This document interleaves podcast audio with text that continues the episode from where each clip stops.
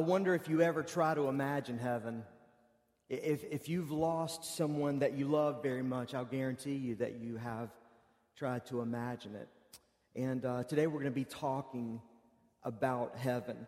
Uh, good morning once again. Uh, I'm glad that you guys are here. I don't know if I mentioned this earlier or not, but if, uh, if you're a first time guest with us today, my name's Jimmy. I'm the lead pastor here at Rocky River. And uh, we're, we're kind of right in the middle of a series that we're calling I Have Questions. And during this series, we're just um, considering and trying to answer some of the, the frequently asked questions that people have. Um, questions about God, questions about Jesus, questions about the, the Bible, uh, the afterlife, and just life in general. And uh, today we're going to talk about heaven. Um, human beings have always considered that there is a heaven. It's like we know that we're going to live forever somewhere. The Australian Aborigines always imagined heaven as being a, a, a distant island somewhere just over the western horizon. The Finns, the Finnish people from Finland, they imagined that heaven was somewhere in the far east. Uh, in South America, uh, Mexicans, Peruvians, um, the Polynesians, they always imagined that when people died, they either went to the moon or to the sun to spend their afterlife. Native Americans believed that their spirits would come back and um, hunt the spirits of dead buffalo. I've been to Egypt and I've been into the pyramids where they have found bodies that were embalmed with maps to guide the dead into the afterlife. There are caves in France and the Sahara Desert where you can go into them and uh, they have carvings on the wall, some of them as old as 12,000 years, where they have, they have scratched into the walls images of gods to the sun and the moon. The Romans believed that the righteous people from, from their culture would go to the Elysian fields and have a picnic for eternity while their horses just grazed in a pasture nearby. And while all of these descriptions or these thoughts about the afterlife are different, what it does tell us is that human beings have this God given sense, first of all, that there is a God and it's not us. And that we are created to live somewhere forever.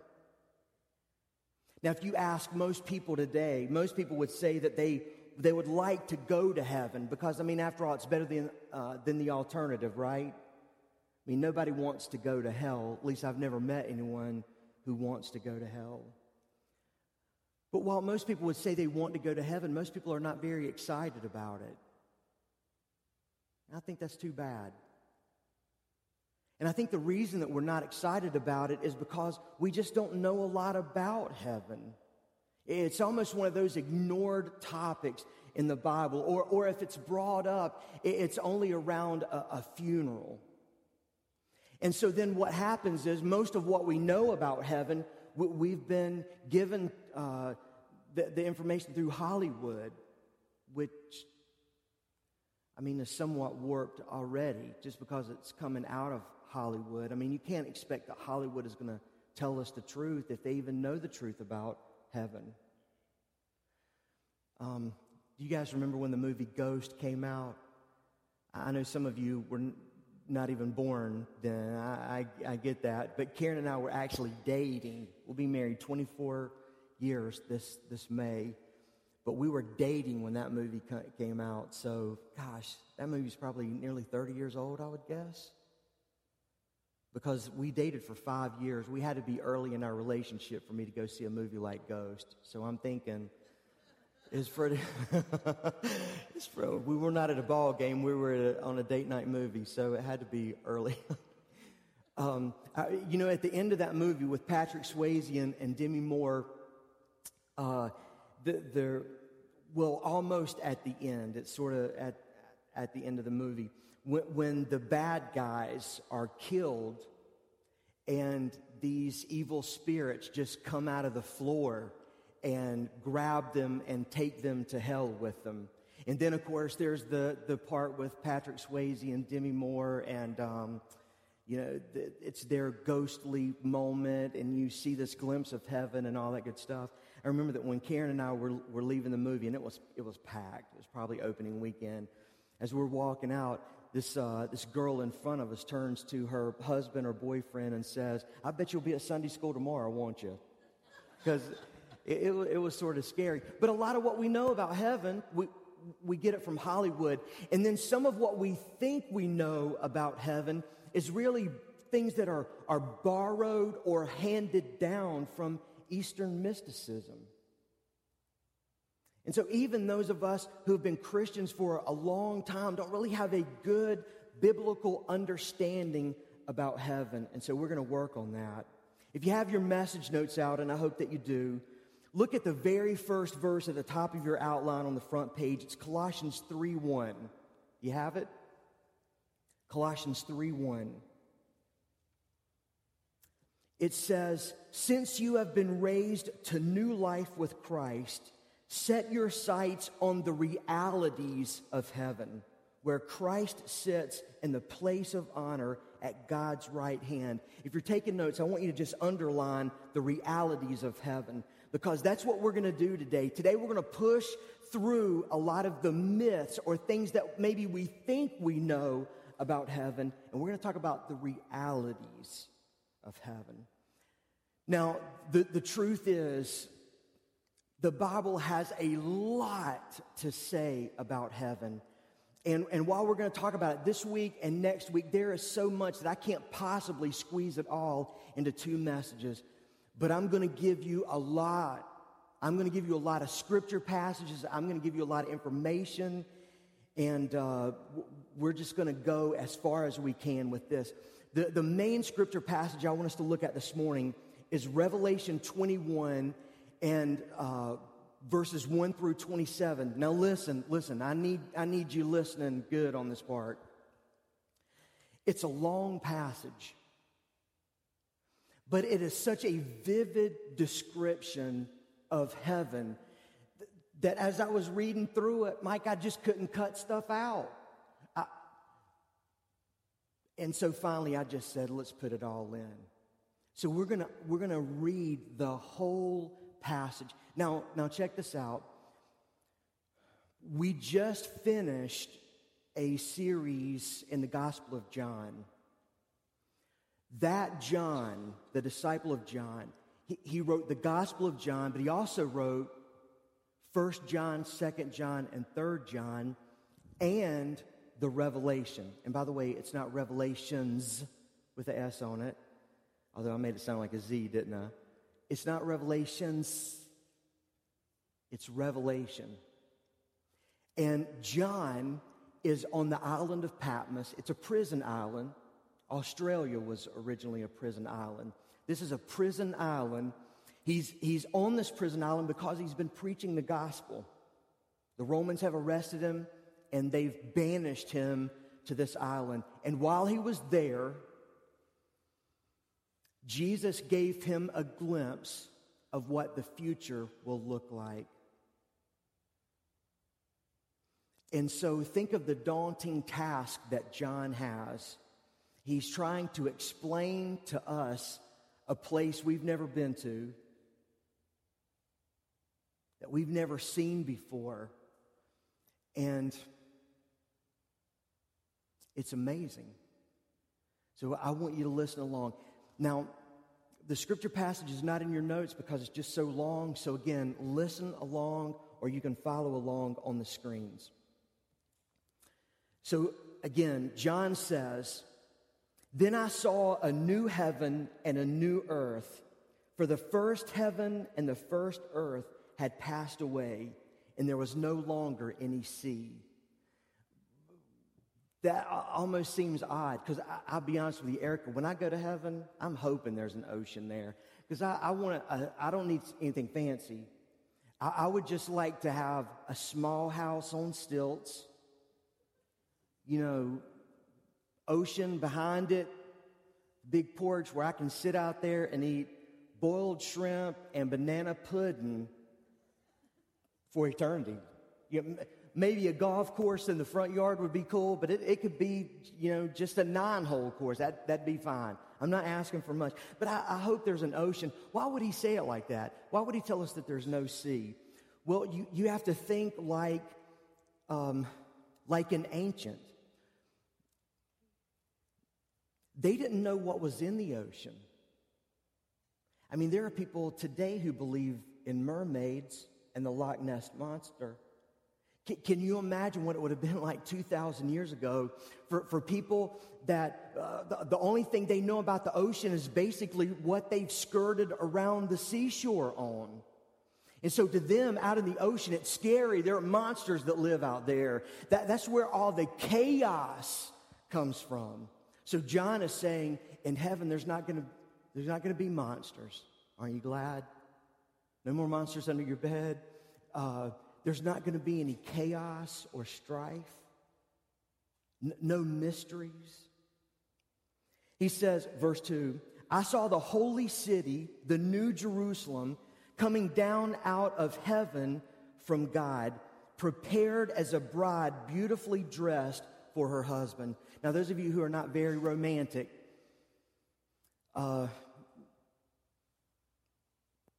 uh, imagine it like this the, the bride is the church. The, the lamb, which you'll see in, in just a moment, or the, the, the groom is Jesus.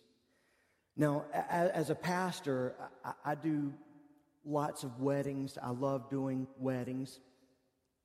And uh, there, there are, even for me, with as many weddings as I've done, there are some cool moments inside of the ceremony for me. And one of them is when you have a groom that you know really loves his bride and he sees her for the first time. You know, the, the, the back doors of the church are opened, or if it's an outdoor wedding, she comes around the corner. You can look at the groom and tell how much he loves his bride or, or how scared he is. But that's the imagery here. And so it's there's excitement here. There, there's love here. He says in verse 3, and I heard a loud voice from the throne saying, Look, which means check this out. Pay attention to this. God's dwelling place is now among the people, and he will dwell with them. They will be his people, and God himself will be with them and be their God. Verse 4 is it's a famous verse. Um, even if you've not been to church very many times, if you just grew up in the 80s and listened to Iron Maiden, you've heard this verse. He will wipe away every tear from their eyes. There will be no more death or mourning or crying or pain, for the order of the old things, the old order of things, has passed away. He who was seated on the throne said, I am making everything new, which means that heaven is not going to be a remodel. Everything is going to be brand new. Then he said, Write this down, for these words are trustworthy and true Uh, unlike what you see in a movie. John is saying these words are trustworthy. You can believe these words. And the truth is, you're going to believe something. You're going to believe someone. You're either going to believe the movies or you're going to believe your, your brother in law who, who thinks that he's got all the answers to everything, including the afterlife. You're going to listen to something. You're going to believe some, well, something as truth. You should believe the truth. He said to me, It is done. Which sounds just like Jesus' statement on the cross when he says, It is finished. I'm the Alpha and the Omega. The Alpha is the first letter in the Greek alphabet, the Omega is the last letter in the Greek alphabet. I'm the beginning and the end. To the thirsty, I will give water without cost from the spring of water of life. Those who are victorious will inherit this, and I will be their God, and they will be my children.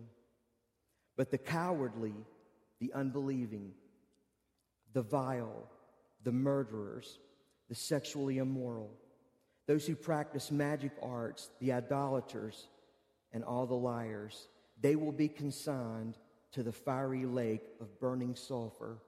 This is the second death.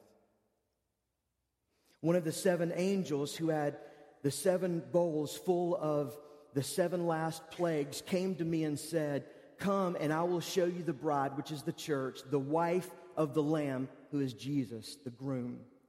And he carried me away in the Spirit to a mountain great and high and showed me the holy city, Jerusalem, coming down out of heaven from God.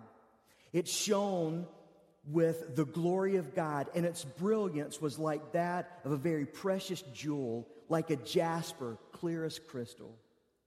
It had a great high wall with 12 gates and with 12 angels at the gates. On the gates were written the names of the 12 tribes of Israel. There were three gates on the east, three gates on the north, three gates on the south, and three gates on the west. The wall of the city had 12 foundations, and on them were the names of the 12 apostles of the Lamb. The angel who talked with me had a, a measuring rod, he had a tape measure. Probably not a Stanley tape measure, but a, a tape measure. It was made of gold. It was to measure the city, its gates, and its walls. So think about this. God has given us some serious detail here to the, to the point that he's measuring it out. The city was laid out like a square, as long as it is wide. He measured the city with a rod and found it to be 12,000 stadia in length, which is about 1,400 miles. Um, anybody in here from New York? Well, The, the capital of New York is Albany, right? So 1,400 miles is from Albany, New York, to Topeka, which is um, the capital of Kansas, Kansas City. So from Albany, New York, to Topeka, Kansas, 1,400 miles. That's how long heaven is.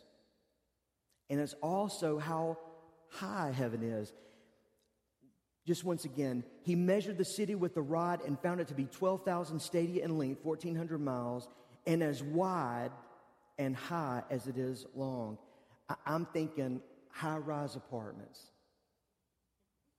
Like the Jeffersons, we're moving on up. The angel measured the wall using human measurement, and it was 144 cubits thick, which is about 18 inches. The wall was made of jasper and the city of pure gold, as pure as glass. Listen to this description. The foundations of the city walls were decorated with every kind of precious stone.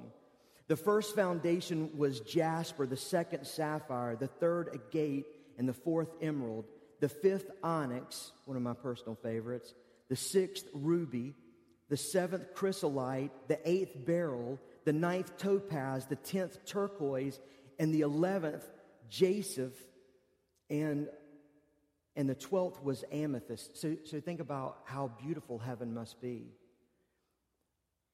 Its building materials are gems. The bricks and the walls are made out of priceless gems. The 12 gates were 12 pearls, each gate made of a single pearl. Guys, that is one big oyster. The great street of that city was of gold, as pure as transparent glass. I did not see a temple in the city because the Lord Almighty and the Lamb are its temple. The city does not need the sun or the moon to shine on it, for the glory of God gives it light, and the Lamb is its lamp. The nations will walk by its light, and the kings of this earth will bring their splendor into it. One day, with um, one day will its gates ever be shut, or on no day will its gates ever be shut, for there it will be no night there. The glory and honor of the nations will be brought into it. And then, verse 27, last verse. Nothing impure will ever enter it, nor will anyone who does what is shameful or deceitful, but only those whose names are written in the Lamb's book of life. Wow. It's pretty amazing, isn't it? I mean, you really can only imagine it. For the next few minutes, I want to answer three basic questions about heaven. So if you're a note taker, write these down. Question number one What is heaven? Question number one is What is heaven? And the Bible tells us that it's two things. Here they are. Number one, heaven is where God lives and rules. Heaven is where God lives and rules. Throughout the Bible, heaven is spoken of as the dwelling place of God or the house of God. It's also called the throne of God. Look at Psalm 103 19. It says, The Lord has established his throne in heaven and his kingdom rules over all. And then Psalm 123 1 says, I lift up my eyes to you, to you who sits enthroned in heaven. So, what is heaven? Heaven is the home and the throne of God. It's where God lives and where he rules. Number two, heaven is a real place. It's not ethereal. It's, um, it's a real place. It's not a state of mind. It's not nirvana. It's not a dream state. Heaven is a real place. The Bible describes heaven as a place where there are streets, there's water, there are trees, there are homes, there are even animals. So before you ask me, I'm just going to tell you yes, I think animals are in heaven. Heaven is a physical place. It's not just some place that's, that's floating around in, in outer space. And just so you guys know, heaven is not going to be a place where we're, we're just all dressed in a white robe and um, where we have wings. We're not going to be these little chubby cherubs, which I'm kind of excited that we're not going to be chubby. Um, you're not going to float around on a cloud and, and play a harp all day. I'll be honest with you, that sounds more like hell to me than heaven. I mean, who could get excited about going to a boring, colorless place? Jesus describes heaven as a real place. Listen to what he says in John 14, 2. He says, My father's what? House has many what? Rooms. If that were not so, I would have told you that I'm going there to prepare a place for you. Jesus gives us tangible things to hold on to to think about heaven. He wants us to be excited when we think about that one day we're going to live with Him in heaven. It's a real place. Okay, everybody with me? Here's question number two Where is heaven? Where is heaven? The deep and honest answer is I don't know. And no one else really does either. Because to be honest with you, the, the Bible doesn't tell us. I mean, we, we think about heaven as up, we, we think about hell as down. I mean, it, that at least is alluded to in the scriptures. But what we know is that heaven is out of this world. You know, with, with all due respect to Belinda Carlisle, heaven is not a place on earth.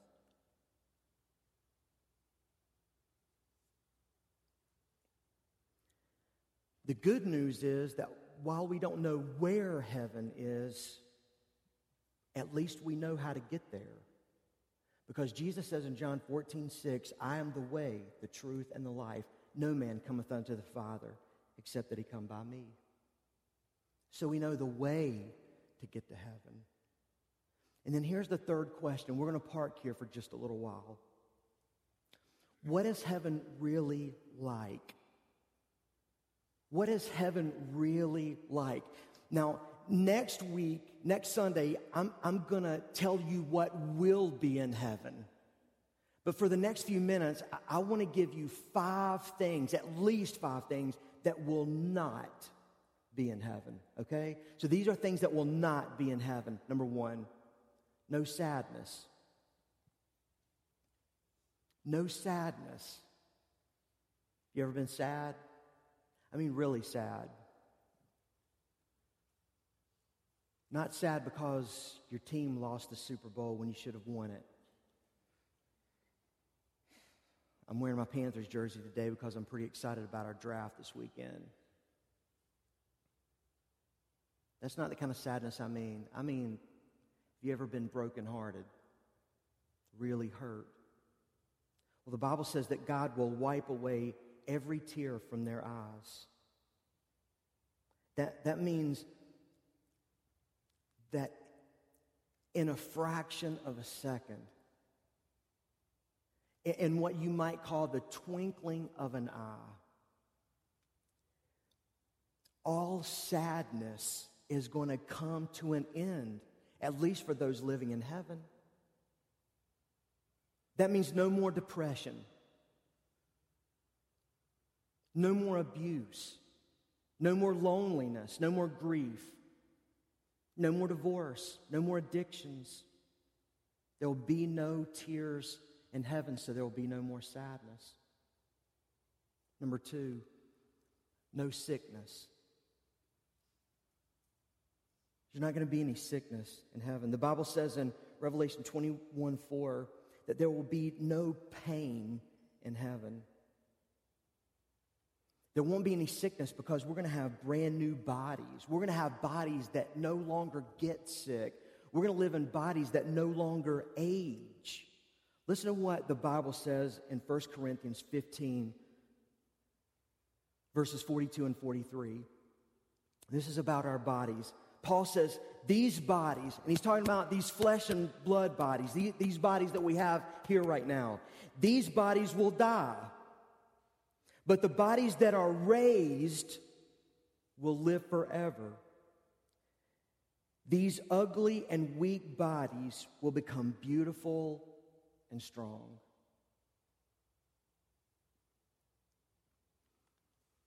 The Bible says we're going to have perfect bodies in heaven.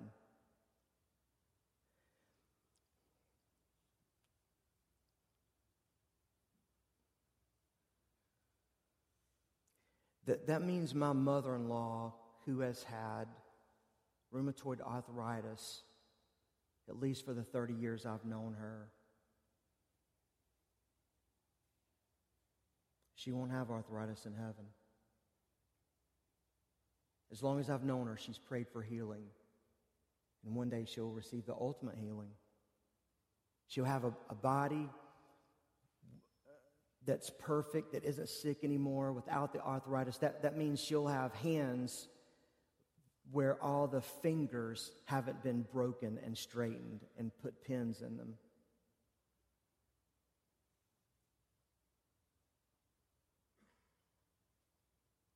No more cancer.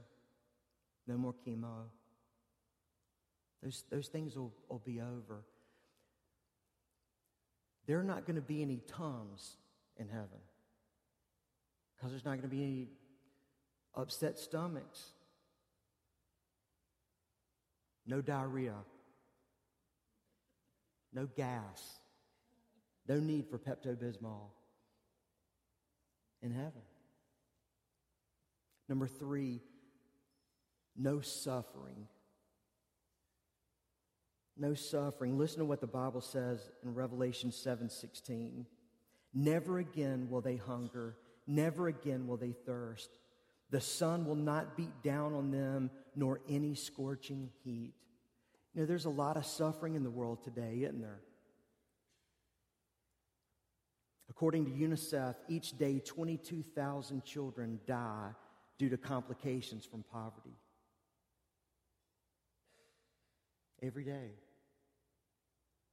1.8 million children die each year from diarrhea because they don't have clean drinking water.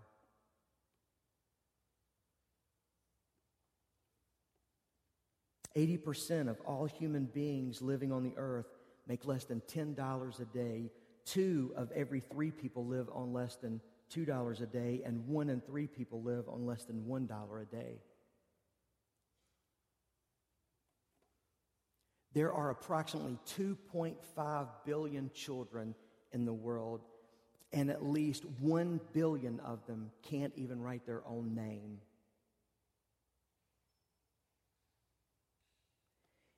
And to me, what is infuriating about this is most of this is due to the fact that these third world developing countries are led by dictatorial leaders that control the people and control their population by controlling the money, the food, the sanitation, and the education. There's a lot of suffering in the world, but one day that suffering is going to come to an end. It won't last forever. And then, number four, there's not going to be any sin in heaven. No sin. Look again at Revelation 21 27. It says, Nothing impure will ever enter it, will never enter into heaven, nor will anyone who does what is shameful or deceitful, but only those whose names are written in the Lamb's book of life. Okay, so heaven is a perfect place. The problem is that you're not perfect. I'm not perfect. None of us is perfect. Romans 3:23 says that all people have sinned and fallen short of God's glorious ideal. We're, we're all sinners. So we've all messed up. And if we're all sinners, how in the world are we able to go to heaven? Well, that's where Jesus comes in. Jesus came to die on the cross to pay for our sins, to wipe them out, to forgive us of our sins, to make us perfect inside. And so think about this. When you become a Christian, when you become a follower of Jesus, when God looks at you from that moment on, he, he doesn't see the liar that you are. He doesn't see the hypocrite that you are. He doesn't see the thief that you are. He doesn't see you as the sinner. Instead, he looks at you and he sees Jesus and his sacrifice for your sins and it's as though you have a sign over you that says, Debt paid in full. But listen to me. To be forgiven of your sins, you have to ask for forgiveness. You have to ask for forgiveness. And unless you have confessed your sins to Jesus, unless you have said, Jesus, yes, I am a sinner, I need to be forgiven, I accept that you were the sacrifice for my sins, you are still in your sins. Your sins are still in you. And if you die in your sins, you are stuck with them for eternity.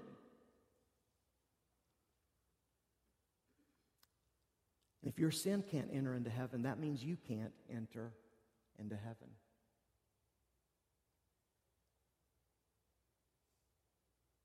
And then finally, number five, no death. In heaven, there's going to be no death. The Bible says he will wipe away every tear from their eyes. There will be no more death or mourning or crying or pain, for the old order of things has passed away. And I can tell you, as a, as a pastor who has been with many families by a graveside burying a loved one. I'm looking forward to this.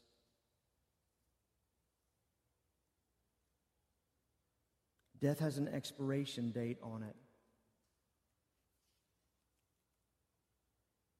1 Corinthians 15 26 says that the last enemy to be destroyed is death.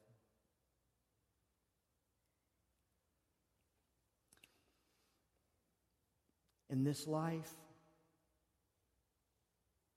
we live in bodies that ruin and die.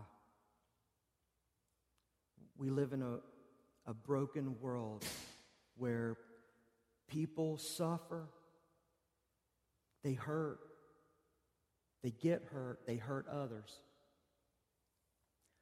But when we get to heaven, we'll have a new body, a new character, new emotions. And I'm thankful that I don't have to live for eternity with my hurts, habits, and hang ups. Aren't you? Amen. So the question is, I guess, who's going to heaven? Who goes there? Well, for just a minute, as we wrap things up, I, I want you to think about heaven and being a Christian like receiving an invitation, like a wedding invitation, for example.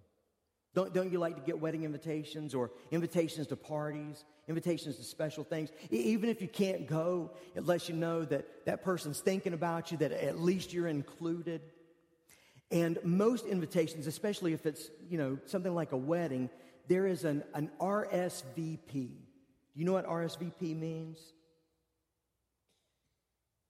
Sure you do. It, it's, a, it's a French phrase. Respondez s'il vous plaît, which means, are you coming?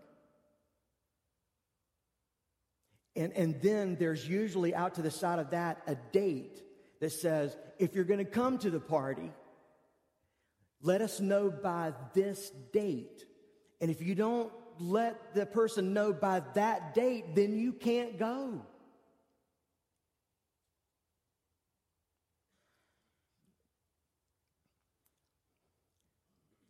The greatest invitation you will ever receive is the one we read about in John 3:16. John 3:16 is the kind of invitation that tells you everything that you need to know about an invitation, who it's from, who it's to, and what it's about. For God so loved the world, it's from God. For God so loved the world that whosoever, that's who it's to. Who can go to heaven? Who is it open to? Who's invited? Everyone. No matter who you are, no matter where you've been in life, no matter what you've done in life, and no matter what's been done to you.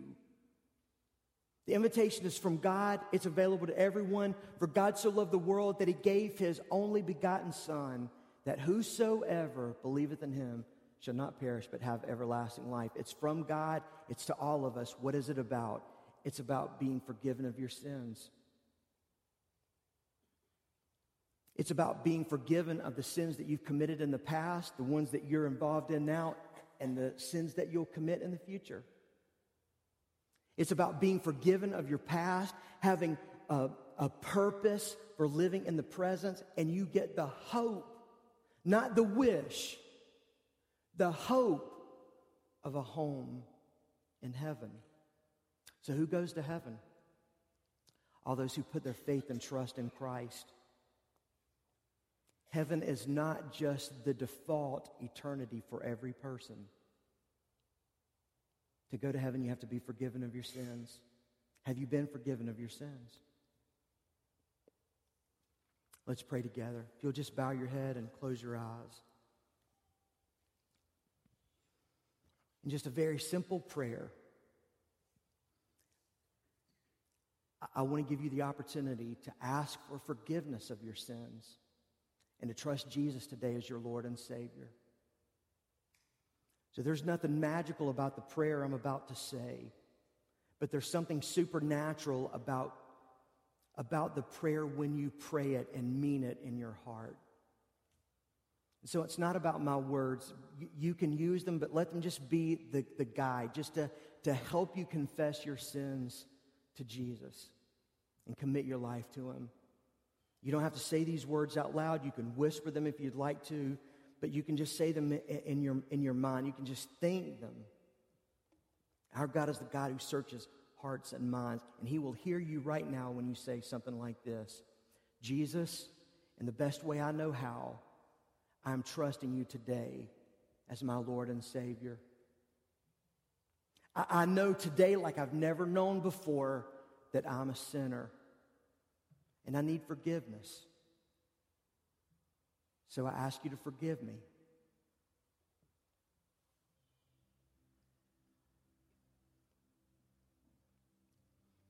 Thank you for dying for me on the cross. Thank you for living again. Thank you for the opportunity that I now have to live for eternity. Thank you for loving me and saving me. Jesus, it's in your great name that we pray. Amen. Good job. Great job. Thank you, guys. Thank you a lot. Well, if you have your Bible with you, open it up or turn it on. Go to Revelation 21. Revelation 21. Also, make sure that you have your message notes out. There's my Bible. I was looking for mine. Make sure that you have your message notes out. And, uh, and, and remember that those message notes are in there for you to take some to take some notes to write some things down we remember things more and better when we write them down. We, we are in a series, kind of right in the middle of a series called I Have Questions. And the series is about addressing some of the, the frequently asked questions that people have about spiritual things, um, like the Bible, about God, about Jesus, about prayer, about the afterlife, and, and then just life in general. And today and next week, we're going to be talking about the afterlife, but specifically, we're going to be talking about heaven. You know, human beings have always believed in some sort of heaven. It's, it's as though human beings just know that we're going to live forever somewhere. And people's beliefs have, have shaped and changed their culture. The Australian Aborigines pictured heaven to be a distant island that's just beyond the western horizon. And the Finns believed that heaven was somewhere in the far east. Mexicans, Peruvians, um, Polynesians, the South American cultures, they believed that when, when they died, they would either go to the moon or to the sun. Native Americans believed that in the afterlife, their spirits would hunt the spirits of buffalo. Um, I've been to the pyramids in Egypt and seen embalmed bodies that were embalmed with maps to guide the dead into the next life. The Romans believed that people in their culture who were righteous would have an eternal picnic in the Elysian fields while their horses grazed nearby. You can go to caves in France and in the Sahara Desert and see um, scratchings, carvings into the caved walls. Some, some of them as old as 12,000 years, where the, the people there had um, uh, depicted gods to the moon and to the sun. It seems like every culture that you can dig up and examine believed in some sort of afterlife. And listen, most of them are very different. Very different. But even though they're different, what it reminds us of is that we have this God given sense that as human beings, there is more to life than this earth. There is a next life. There's something beyond this life. One of the things that um, cave carvings of different gods tells us that it tells us that people believe that there is a God and it's not us. But then when we don't know the true and living God, we tend to worship his creation. When you talk to people today about heaven, the afterlife, and what comes next, most people say that they want to go to heaven because it's better than the alternative, right? Right? And so people will say that they want to go to heaven, but not very many people are excited about going there. I, I heard a joke recently. I'm not sure if it's uh, okay to tell in church, but I, I'm, I'm going to I'm gonna try it out here. We'll, we'll see. But a, a, preacher walks into a bar. He's planning to preach the gospel to the people that are inside, and he says, Who wants to go to heaven? Stand up. Everyone stood up except one guy. And the preacher said, Sir, you don't want to go to heaven? And the guy said, Yes, sir, I, do want to go to heaven, Pastor, but it sounds like you're trying to get a group together tonight. and that's the way most people feel, not, not really excited about heaven. And I think that's too bad. I think, I think that's too bad. And I think the reason that most people are not very excited about heaven is because we, we just don't know a lot about heaven, which is unfortunate because the Bible has so much to say about heaven. Most of what we believe about heaven we get from the movies. And that's dangerous. Um, movies like Ghost. How, how, many of you remember, have you seen the movie? You know the movie I'm talking about?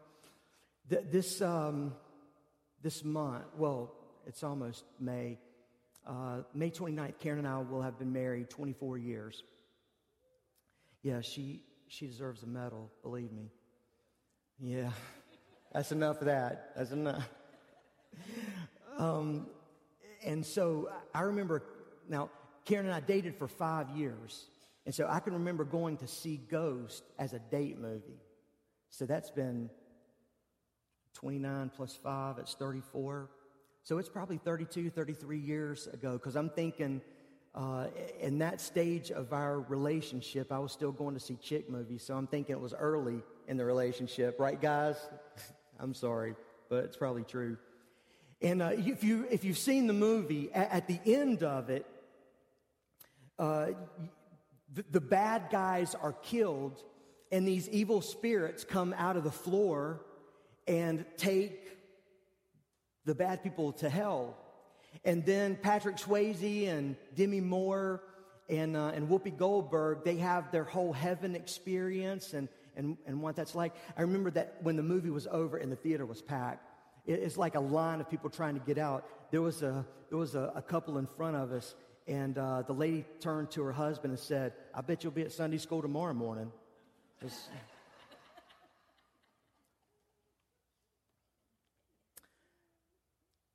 But people just don't know a lot about heaven.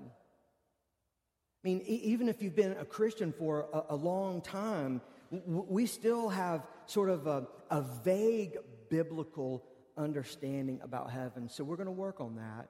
If you have your notes out, I want you to look at the very first verse there uh, at the top of the outline. It's Colossians 3 1. It says, Since you have been raised to new life with Christ, set your sights on the realities of heaven, where Christ sits in the place of honor at God's right hand. You're taking notes, I want you to underline that phrase, the realities of heaven. Because today and next week, we're going to push through the myths about heaven and we're going to learn about the realities of heaven. Now, again, the Bible has a lot to say. Doug, I'm going to move this stand. I hope this microphone doesn't squeak. Because when I look over here, I can't see your handsome face. Is that better? All right. So, again, the, the Bible has a lot to say about heaven. There, there's more than I can say in a couple of sermons, but I'm going to tell you a lot. I'm going to give you a lot of scriptures, and I'm going to give you a lot of information. So, I, I want you to dig in. And, guys, I know it's hot in here, or is it just me? Or is it just this Panthers jersey? Or is it me in the Panthers jersey? Anyway, I'm sorry. I'm getting hungry. I sometimes do that. Um, something's wrong with the air. So, so listen, lean forward. Don't lean back. If you lean back, you're going to go to sleep. Lean forward and let's dig in to this. Uh, Revelation 21, verses 1 through 27. It was too long a passage to put in your notes, but you can listen along or follow along on the screens behind me. Uh, we just finished a series in the Gospel of John, and that John of the Gospel of John, who wrote that Gospel, also wrote 1st, 2nd, and 3rd John and Revelation. And it's not revelations, it's the revelation. He's um, been arrested by the Romans for preaching the gospel. He's been banished to the island of Patmos, a prison island, and he receives this vision a vision from Jesus. And he is able to look into heaven and see it. And, and here he has the daunting task of describing it to us. John says, Then I saw a new heaven and a new earth. For the first heaven and the first earth had passed away, and there was no longer any sea, which sort of disappoints me.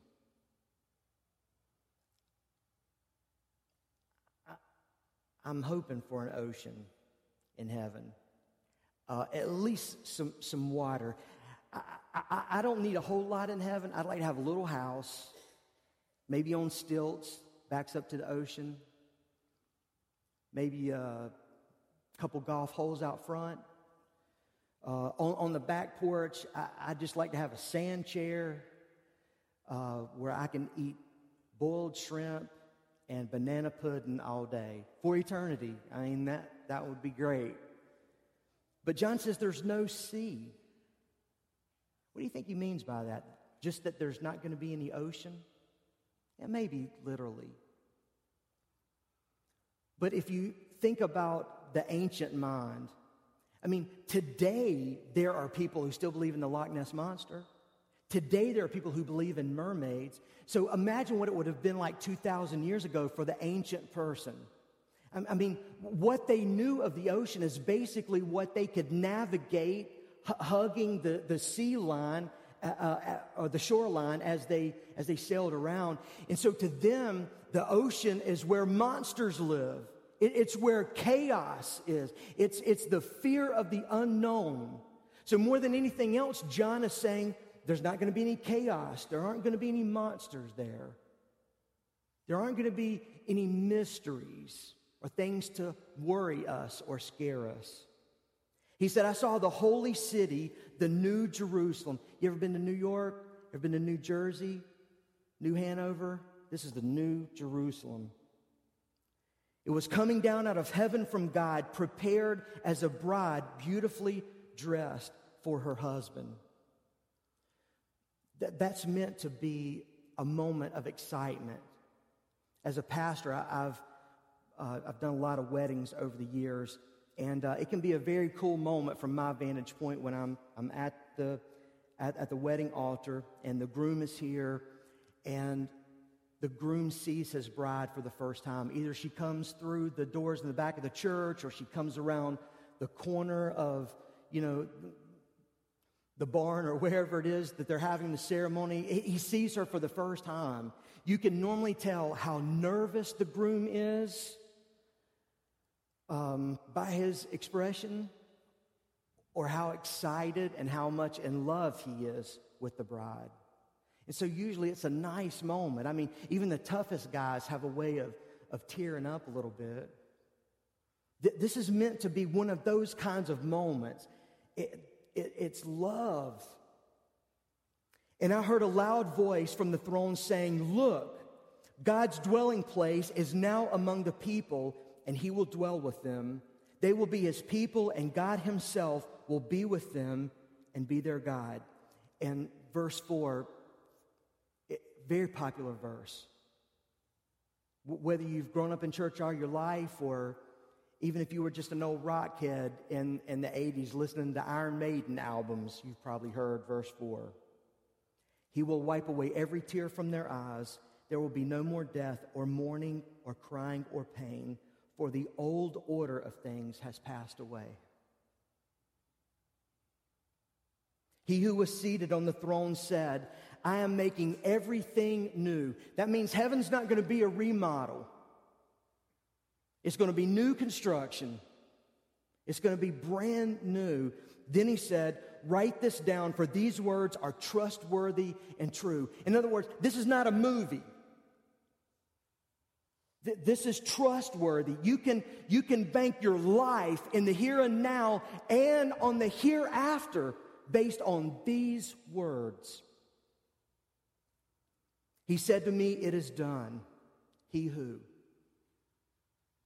Jesus. It is done. I am the Alpha and the Omega. The Alpha is the first letter in the Greek alphabet, the Omega is the last letter in the Greek alphabet, the beginning and the end. To the thirsty, I will give water without cost from the spring of the water of life. Those who are victorious or those who are faithful to the end will inherit all this, and I will be their God, and they will be my children. They will be my people. But the cowardly, the unbelieving, the vile, the murderers, the sexually immoral, those who practice magic arts, the idolaters, and all liars, they will be consigned to the fiery lake of burning sulfur. This is the second death. One of the angels who had the seven bowls full of the seven last plagues, came and said to me, Come and I will show you the bride, which is the church, the wife of the Lamb. The Lamb is Jesus, our sacrifice. And he carried me away in the Spirit to a mountain great and high and showed me the holy city, Jerusalem, coming down out of heaven from God. It shone with the glory of God, and its brilliance was like that of a very precious jewel like a jasper, clear as crystal. Ladies, are you getting excited? It had a great high wall with 12 gates and with 12 angels at the gates. On the gates were written the names of the 12 tribes of Israel. There were three gates on the east, three on the north, three on the south, and three on the west. The wall of the city had 12 foundations, and on them were the names of the 12 apostles of the Lamb. Listen close. The angel who talked with me had a measuring rod to measure the city, its gates, and its walls. He's got a measuring tape. The city was laid out like a square, as long as it was wide, so a cube. He measured the city with the rod and found it to be 12,000 stadia in length and as wide and as high as it is long. So 12,000 stadia is about 1,400 miles. Do we have anybody in here from New York? New York? The capital of New York is Albany, right? Is it Albany? By the way, I saw you turn around and look at others like you, you weren't sure. I caught you. I caught you. You turn around and look at your wife. Is that right, baby? Okay, yeah, okay. Um, the capital of Kansas is Topeka. From Albany, New, to, uh, Albany, New York to Topeka, Kansas, that's about 1,400 miles. And so heaven is 1,400 miles cubed. It's a, it's a cube. It's huge.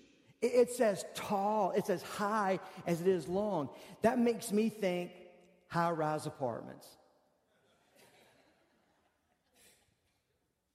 Which makes me think about the Jeffersons, which I'm showing my age a little bit here, you know, moving on up. The angel measured the wall using human measurement. It was about 144 cubits thick, which is about 18 inches. The wall was made of jasper and the city of pure gold, as pure as glass, the good stuff. So, so think about this. Heaven is so beautiful that even the building materials, you know, the brick and the block and the pavers in the street,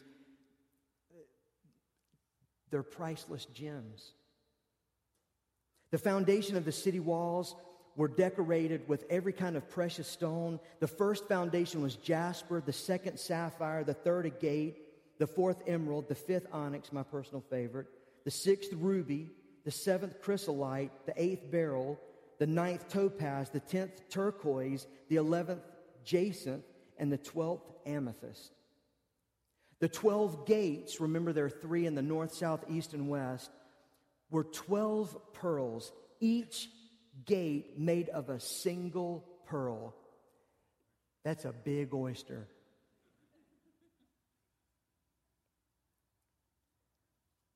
The great street of the city, and back then in the ancient world, there was usually one great street that went through the city so that you could get an army through it, military, and then there were smaller streets that broke to the side. The great street of the city was of gold, as pure as transparent glass. Listen to this. I did not see a temple in the city because the Lord God Almighty and the Lamb are its temple. The city does not need the sun or the moon to shine on it, for the glory of God gives it light, and the Lamb is its lamp. The nations will walk by its light, and the kings of the earth will bring their splendor into it. And I can't help but to think of the Queen of England. I, I, I, got to go once into the, the, the, um, the crown room of the British crown. And, uh, and the, the crowns and the jewels are amazing. Amazing. And, and, listen, I'm an American, so I just be honest with you, I don't care too much about kings and queens. But it is pretty impressive. And you sort of get caught up in the royalty just a little bit. I have to be honest about that. And so when you think about the kingdoms of the earth, the kings and queens of the earth, their splendor will lay at the feet of the King of Kings and the Lord of Lords. Their, their splendor, their greatness is nothing compared to that of Jesus. On no day will its gates ever be shut, for there will be no night there. Cities had walls to protect them. They, they would close the gates most of the time the gates were, were closed anyway, but especially at night because that's when the, that's when the invading armies would come in. You, you know what it meant for these people to, to hear that the, the, the gates are never shut? It means, man, we can relax. They lived under a, a threat every day of some world power, the next dominant power, or some stronger tribe coming in to destroy them and rout them, take what they have and take them as slaves, even. No worries like that in heaven. The glory and honor of the nations will be brought into it. Nothing impure will ever enter it, nor will anyone who does what is shameful or deceitful, but only those whose names are written in the Lamb's book of life. Wow. So this morning, I want to answer three basic questions about heaven. Okay? Got your notes out? Here we go. Question number one What is heaven? What is heaven? Well, the Bible tells us that heaven is two things. Two things, write these down. Heaven is where God lives and rules.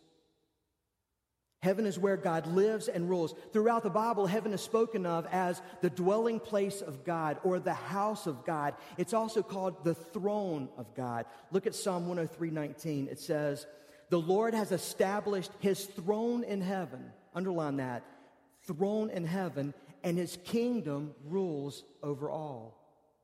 And then there's Psalm 123 1. It says, I lift up my eyes to you to you who sits enthroned in heaven. So, what is heaven?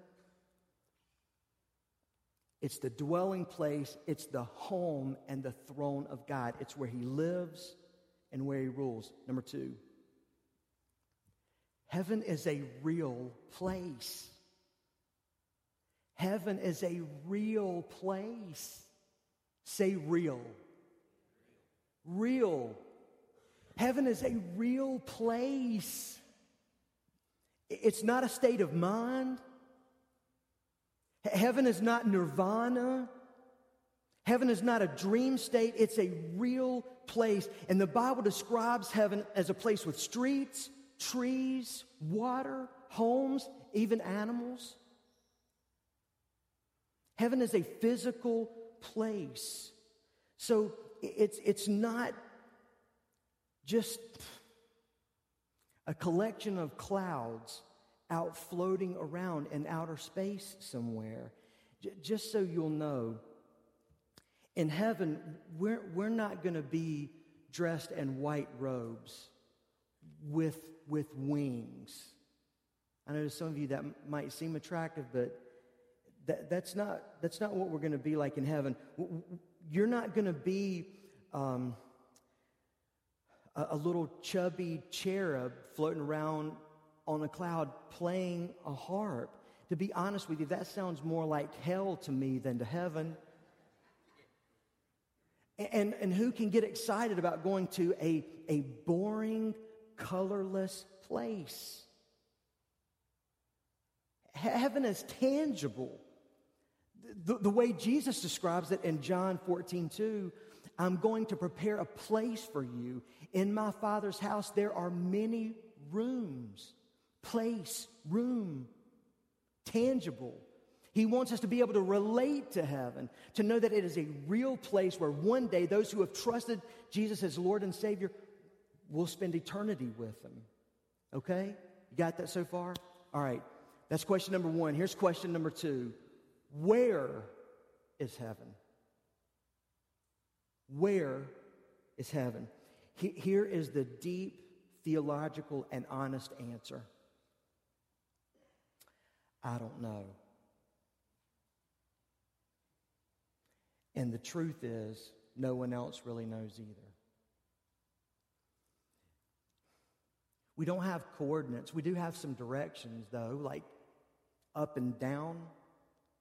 But to say exactly that you know where heaven is, we just don't. What we do know is that it's out of this world. You know, all due respect to Belinda Carlisle and the Go Go's, heaven is not a place on earth, it's out of this world. And listen, we don't have to know where it is. More importantly, we know the way to get there. And Jesus tells us in John 14, 6, I am the way, the truth, and the life. No man cometh unto the Father except that he come through me. So I, I can't give you the coordinates for a GPS, but I can tell you that Jesus tells us how to get there. At the end of today's message, I'm going to tell you how to get there. Here's question number three. Still with me? Still with me? All right. What is heaven really like? What is heaven really like? This is where we're going to spend the rest of our time today. Next week, I'm going to talk to you about what will be in heaven. For the next few minutes, I want to talk to you about what will not be in heaven, okay? Get your pen, write these down. No sadness. No sadness. In heaven, there is not going to be any sadness. John says in Revelation 21 4 that he will wipe away every tear from their eyes. So think about this. In the fraction of a second, in the fraction of a second, all sadness will come to an end. Have you ever been sad? Not, not the kind of sad where your, your team is picked to win the Super Bowl and should have won the Super Bowl, and that sadness turns into bitter. Not that I am bitter about it, but not, not that kind of sadness. I, I mean, I mean real sadness. Ever had your heart broken? Ever stood by the grave of someone that you love? That's sadness. And all that's going to be gone. In heaven, there's not going to be um, loneliness, there's going to be no more grief, no broken hearts, no more rejection, no more divorce, no more abuse, no more addictions. There will be no more tears in heaven, no more sadness. Number two, no sickness. In heaven, there's going to be no sickness. Because again, John tells us that there will be no more pain in heaven. There, won't be sickness or pain, suffering, and tears because in the next life, in Jesus now, in Jesus, because uh, you'll hear this again, but I want to make sure you understand right now heaven is not the default eternity for every human being. You with me on that? But those of us who die in Christ will be raised with new bodies. New bodies.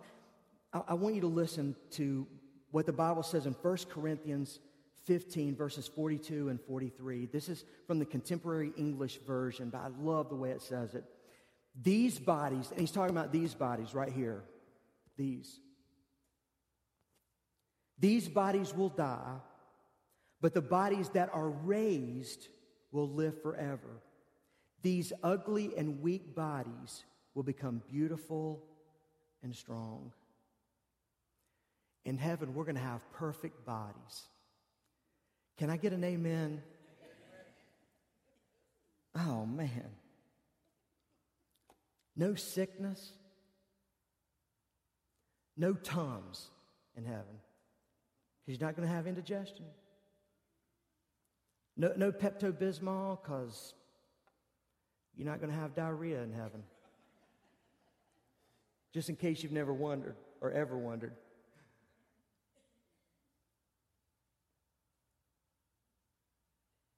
In, in heaven, my mother in law is not going to have rheumatoid arthritis. For the 30 years I've known her, she has taken the strongest arthritis medicine that you can take. On the inside of her body, her internal organs are fused together. All of her fingers and her toes have been broken to be straightened with pins. Every day, she wakes up in pain. She lives with pain all day. And when she goes to bed at night, she's in pain but not in heaven. In heaven, there's not going to be any sickness, no cancer, no chemo.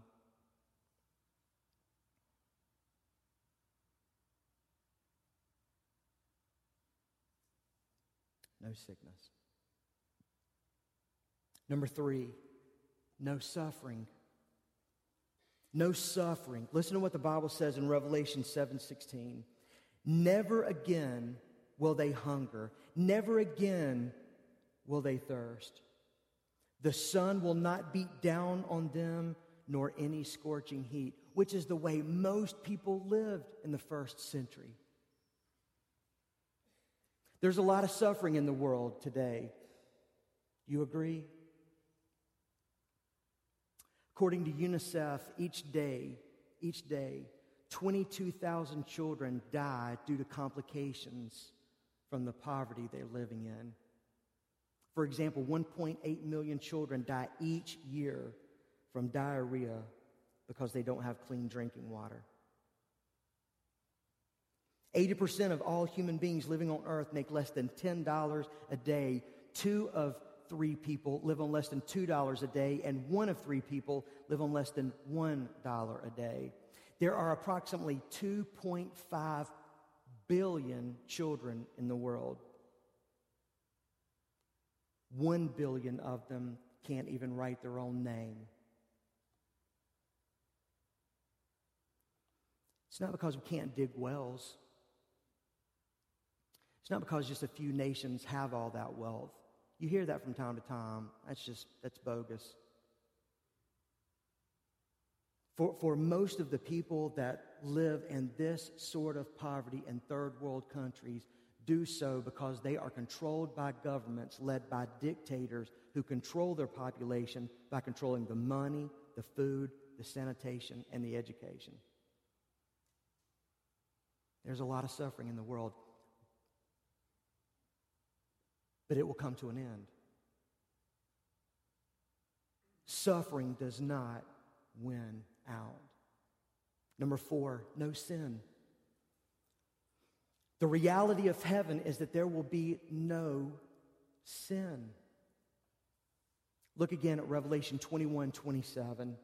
It says, Nothing impure will ever enter it, nor will anyone who does what is shameful or deceitful, but only those whose names are written in the Lamb's book of life. Heaven is a perfect place. Here's the problem you're not. I'm not. None of us is perfect. Romans 3:23 says every person has sinned and fallen short of God's glorious ideal. So we're all sinners. Well, if we're all sinners and all of us are imperfect, how in the world are we going to go into, into heaven, into a perfect place? Well, that's where Jesus comes in. Jesus came to die on the cross to pay for our sins, to wipe them out, to forgive us, and make us perfect. You know what that means? That means that when you commit your life to Christ, when you become His follower, truly committed, it means that from that moment on, when God looks at you, He doesn't see sinner you. Instead, He sees the sacrifice of His Son, Jesus. And it says, though we have a a debit account in heaven that he stamps paid in full. But listen, again, heaven is not your default location for eternity. And to be forgiven of your sins, you have to ask for forgiveness of your sins. You have to confess that you are a sinner. And if you don't, then you're still in your sins. And if you die in your sins, you are stuck with them for eternity and the consequences of those sins.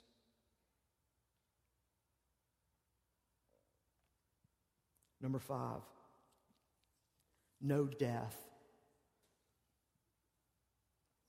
No death. The Bible says he will wipe away every tear from their eyes. There will be no more death or mourning or crying or pain for the old order of things has passed away. As a pastor, I love hearing that. I love reading that. Because I've been with a lot of families standing around graves where they are saying their last goodbyes to a loved one.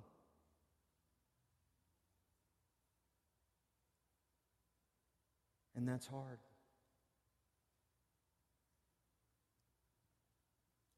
But the Bible says that death has an expiration date on it.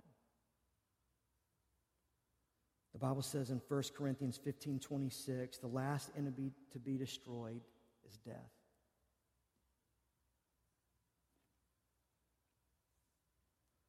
We need to look at one more scripture passage and then we'll close. It's 1 Corinthians 15 but it's verses 42 through 44. We've already looked at verses 42 and 43, but this is 42 through 44. These bodies will die, but the bodies that are raised will live forever. These ugly and weak bodies will become beautiful and strong. As surely as there are physical bodies, there are spiritual bodies. And our physical bodies will be changed into spiritual bodies. In this world, bad things happen to good people. Good things happen to bad people. Now, what's interesting about that is that most people classify themselves as good. We ought to just be thankful as humans that any good thing happens to us. In this life, bad things happen. The world we live in today is broken, it, it's sinful. We get sick because of sin. And because of sin and the brokenness of this world, these bodies grow old and they ruin, they die. But when we get to heaven, we'll get a new body, a new character, new emotions.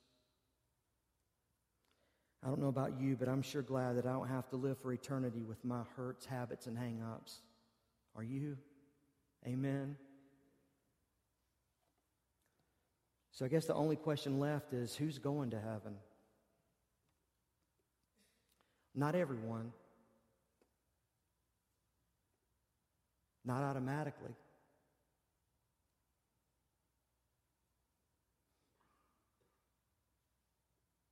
You ever gotten an invitation to something important, like, um, like to a wedding? You know, even if you can't go to that wedding, it's still nice that you got an invitation. Like, well, at least they, at least, at least they were thinking about me. It makes you feel kind of special. Um, on a wedding invitation, there is an RSVP. Do you know what that means? RSVP is French for Respondez s'il vous plaît,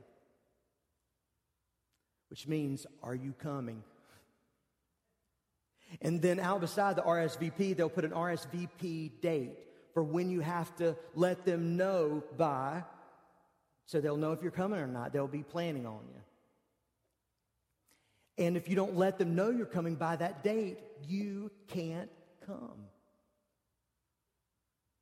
I, want you to think of being a Christian and going to heaven like receiving an invitation, an important invitation. And, and it has a date on it, an RSVP date. And that date is April 30th, 2017. And so you have to decide if you're going. Will the invitation be offered tomorrow? I don't know. Why don't you know? Because you might not be alive tomorrow. And the thing about this invitation is that you have to RSVP while you're still alive. And unfortunately, a lot of people think that they can make a decision to follow Jesus in the 11th hour. But what if you die at half past 10?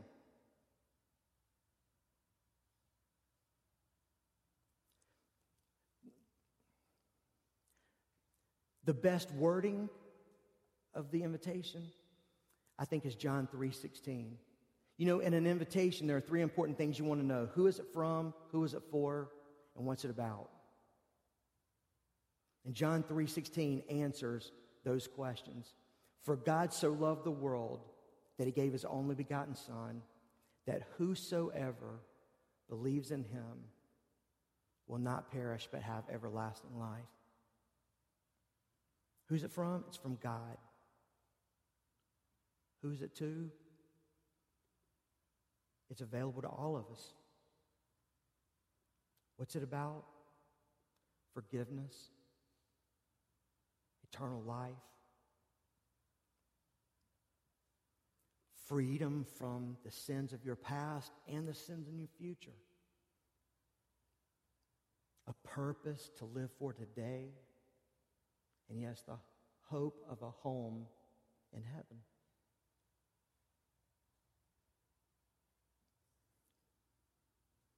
Would you like to repondes, s'il vous plaît? Reserve, replace, RSVP. Let's pray together. If you'll just bow your head and close your eyes. You don't have to walk out of here today the way you walked in. Well, uh, on your feet would be nice, but you can leave differently than when you came in. Which means that you can leave your sin load here. If you walked in with the guilt and shame and burden of your sins, you can leave those here today.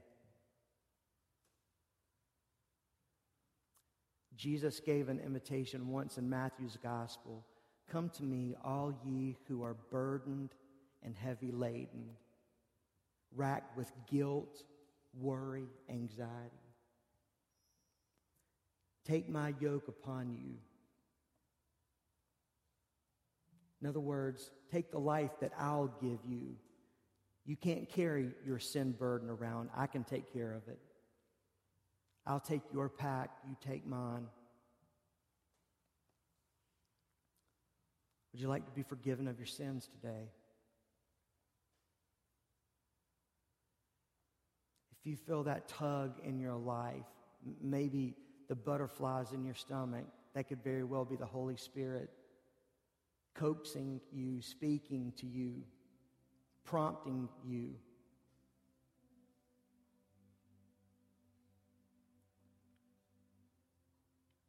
So if you'd like to be forgiven,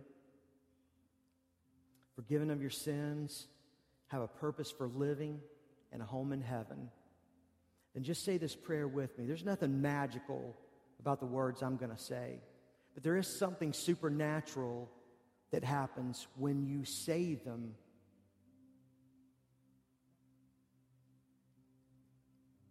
With a sincere heart and a true prompting.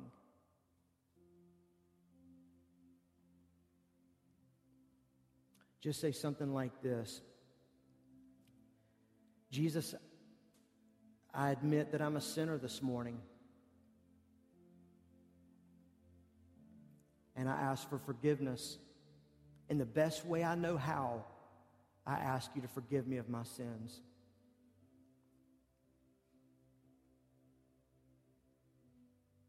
I repent of my sins, which means I'm not going to continue going in the direction I've been walking in in life. I'm going to change directions and I'm going to follow you.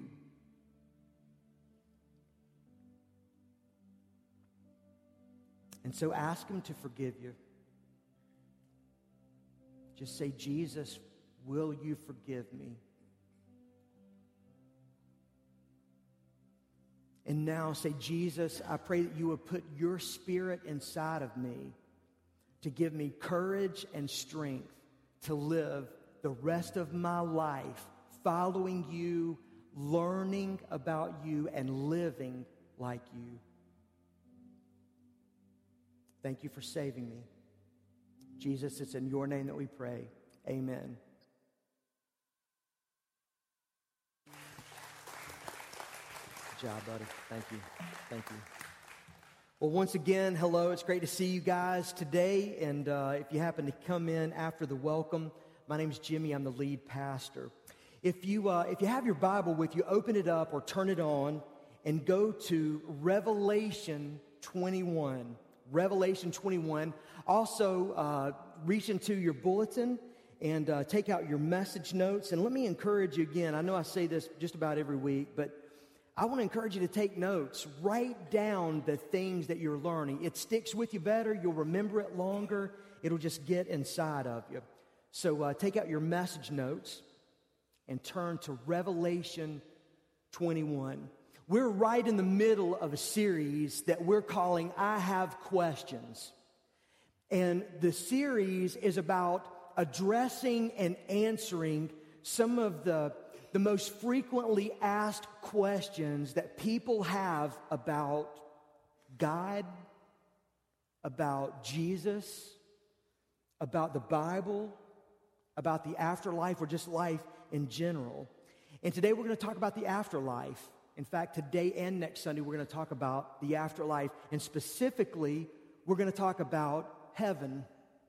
You know, human beings have always believed that we live forever somewhere. The Australian Aborigines people pictured heaven as a, an island that is somewhere beyond the Western Hemisphere. The Finns believed that heaven must be somewhere in the Far East. Mexicans, Peruvians, Polynesians, people in South America believe that when a person dies, when they die, they go to the moon or to the sun. Native Americans believe that in the afterlife, their spirits would hunt the spirits of buffalo. I've been to the, the pyramids in Egypt and into the mummy room in the National Museum in Cairo. And I've seen the, the mummies of people who were embalmed with a map that was supposed to guide the dead into the afterlife. The Romans believed that their righteous people in their culture would go to the Elysian fields where they would have an eternal picnic with their horses grazing in the pasture nearby. You can go into caves in France and also in the Sahara Desert and see wall carvings that are as old as 12,000 years. And they have carved in images of gods of the moon and the sun. And so all of these are, are different stories, but even though they're different, what they tell us is that human beings have this God given sense that we were created for a world beyond this one, that this is not all there is. There's an afterlife. And w- what's interesting is that um, these carvings also prove that Human beings know there is a God, and we're not Him. And then when people don't know the true and living God of the Bible, we will worship something, even if it's the creation. If you talk to people today about heaven, most people will say that they want to go to heaven because of, if nothing else is better than the alternative, right? But, but few people actually seem excited about going to heaven, which I think is too bad. And, and I think it's probably because we just don't know, we don't know enough about heaven.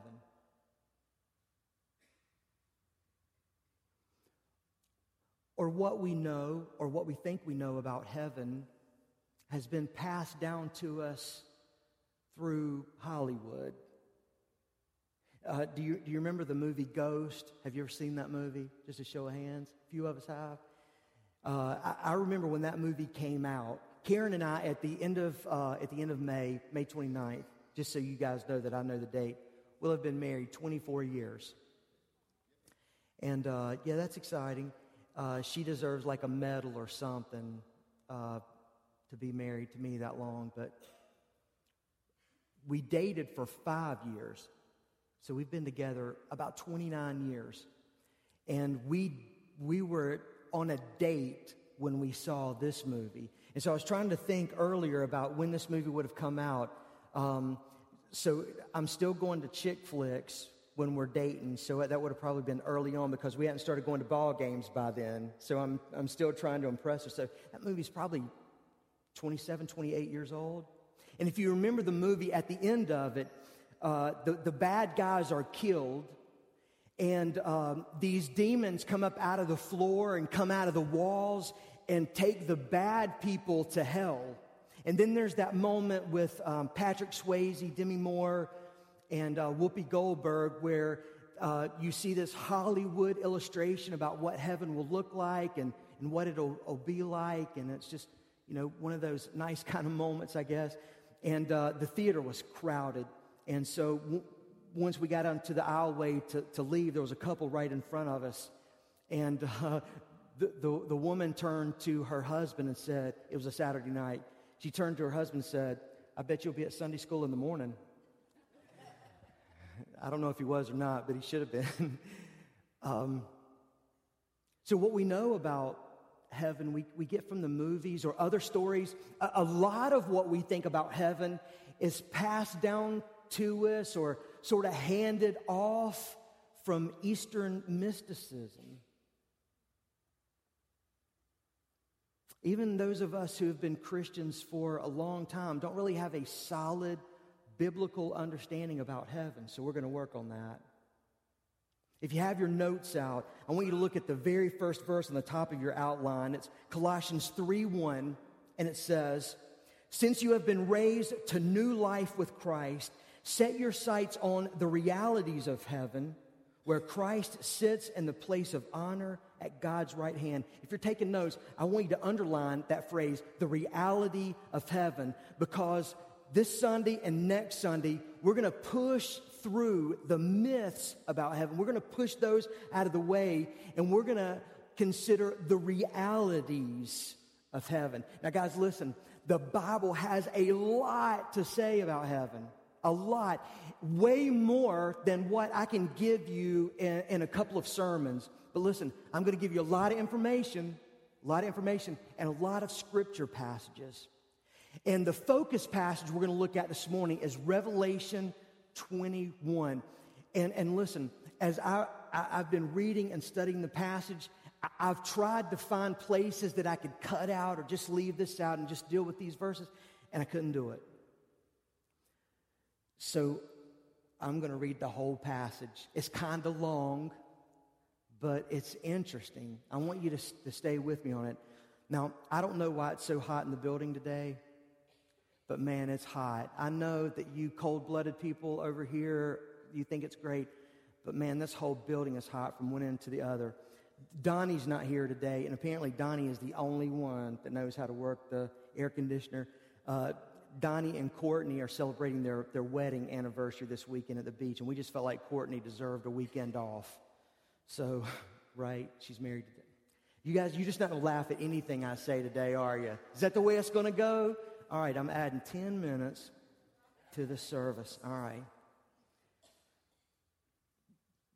Don't lean back, lean forward. If you lean back, you'll go to sleep. Lean forward. This is important, all right? Revelation 21. Um, you should probably know that Revelation is, is written down by John. We just finished a series through the Gospel of John. And so, John, the disciple of Jesus, he wrote the Gospel of John, 1st, 2nd, and 3rd John, and he wrote down the revelation. It's not revelations with an S on it, it's the revelation. John has been arrested by the Romans for preaching the gospel and he's been banished to the island of Patmos, where he receives this revelation. He says, Then I saw a new heaven and a new earth. For the first heaven and the first earth had passed away, and there was no longer any sea. Which, to be honest with you, eh, this is something you would say on this side of eternity. It's, it's not even something you would consider in heaven. I'm a little disappointed that there's not an ocean in heaven. I'm not a mountain guy, I'm an ocean guy. Uh, for, for years, I've been hoping that, that my room or my little mansion would be a little wooden house on stilts, backs up to the ocean, you know, where I can just sit and eat boiled shrimp and banana pudding for eternity. But John says there's not going to be a sea. Why, why, do you think you would say that? I, I mean, it could be that literally there's no ocean there. We know there's water, there's, there's rivers of living water. Well, well put yourself in, in, in the ancient mind. You know, there are people today who believe in the Loch Ness monster. I've been there. I know that there are people who swear there's a Loch Ness monster. There are people who believe in mermaids today. They do. So, so, so imagine that you're living in the first century. And the, the only thing you know about the ocean is, is what's been discovered as you've, you've been on a boat or just out in the water, just off the shoreline. Uh, they thought monsters lived in the ocean. The monsters are, the, the ocean, that's where chaos is. They didn't know what was out there or beyond the horizon. So it made them afraid. John is saying there's not going to be any monsters in heaven, there's not going to be any chaos. There's not going to be the things that worry and plague us. There aren't going to be any boundaries. He said, I saw the holy city, the new Jerusalem. You ever been to New York, New Jersey, New Hanover? This is the new Jerusalem coming down out of heaven from God, prepared as a bride, beautifully dressed for her husband. And that's a reference to Jesus as the groom and the church is the bride of Christ. And I heard a loud voice from the throne saying, Look, or check this out. Behold this. This is important.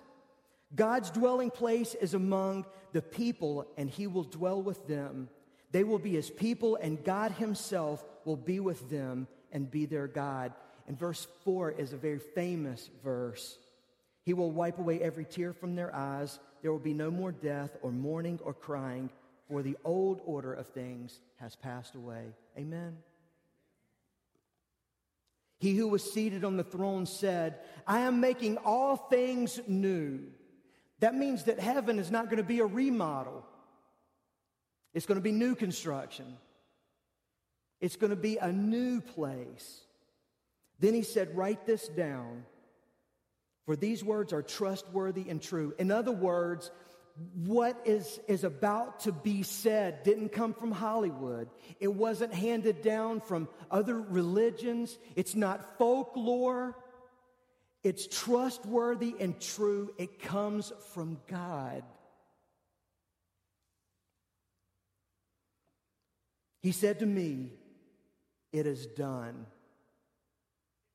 I am the Alpha and the Omega. In the Greek alphabet, the first letter is the Alpha, the last letter is the Omega. He's saying, I am the beginning and the end. Everything starts with me, everything ends with me. To the thirsty, I will give water without cost from the spring of the water of life. Those who are victorious will inherit this, and I will be their God, and they will be my children, or they will be my people. Verse 8 is meant to be a warning. But the cowardly, the unbelieving, the vile, the murderers, the sexually immoral, those who practice magic arts, the idolaters, and all liars, they will be consigned to the fiery lake of burning sulfur. This is the second death. One of the seven angels who had the seven bowls full of the seven last plagues came to me and said, Come, I will show you the bride, which again is the church, the wife of the Lamb, which is Jesus, who is the Christ. And he carried me away in the Spirit to a mountain great and high, and he showed me the holy city, Jerusalem, coming down out of heaven from God. It shone with the glory of God, and its brilliance was like that of a very precious jewel, like a jasper, clear as crystal. Ladies, are you getting excited about this place? It had a great high wall with 12 gates and with 12 angels at the gates. On the gates were written the names of the 12 tribes of Israel. There were three gates on the east, three on the north, three on the south, and three on the west. The wall of the city had 12 foundations, and on them were the names of the 12 apostles of the Lamb. Now, listen to this. The angel who talked with me had a measuring rod of gold to measure the city, its gates, and its walls. So this angel pulls out a tape measure. The city was laid out like a square as long as it was wide. Just think of a huge Rubik's Cube. He measured the city with the rod and found it to be 12,000 stadia in length and as wide and as high as it is long. Think about that. All right, 12,000 stadia is about 1,400 miles. Anybody here from, uh, from New York? New York, a few people. Um, the capital of New York is Albany, is that right? Albany. Uh, anybody here from Kansas? Kansas? Uh, Topeka? Is that? Okay. From Albany, New York to Topeka, Kansas is about 1,400 miles. That's how, that's how long heaven is.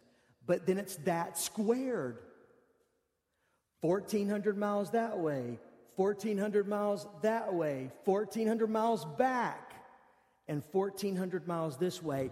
And it is as high as it is long. So it's 14, uh, 1,400 miles high. I'm thinking luxury apartments, high rise apartments, which just to show my age a little bit here, Monty, it makes me think of the Jeffersons. We're moving on up. Yeah, yeah. Beans don't fry in the kitchen. Okay. The angel measured the wall using human measurement, and it was 144 cubits thick, about 18 inches. The wall was made of jasper and the city of pure gold. What's interesting about that is in Asia Minor, and Patmos is in Asia Minor. One of the cities of Asia Minor had a road that was paved with gold. The city, it was a port city, and they, they were so wealthy. To, to show their wealth, they paved a, a street around the city in gold. It's like John is saying, and all, all the people living in the first century, they would have known about that city. And John is saying, if you think that's something, pfft, this whole city, the whole city of God is paved with gold. Verse 19 The foundations of the city walls were decorated with every kind of precious stone.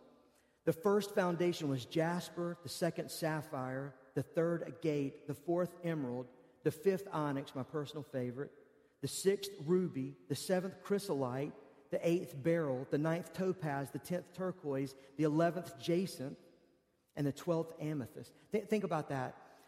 John has the daunting task of describing to us heaven. A place we've never been, a place we've never seen.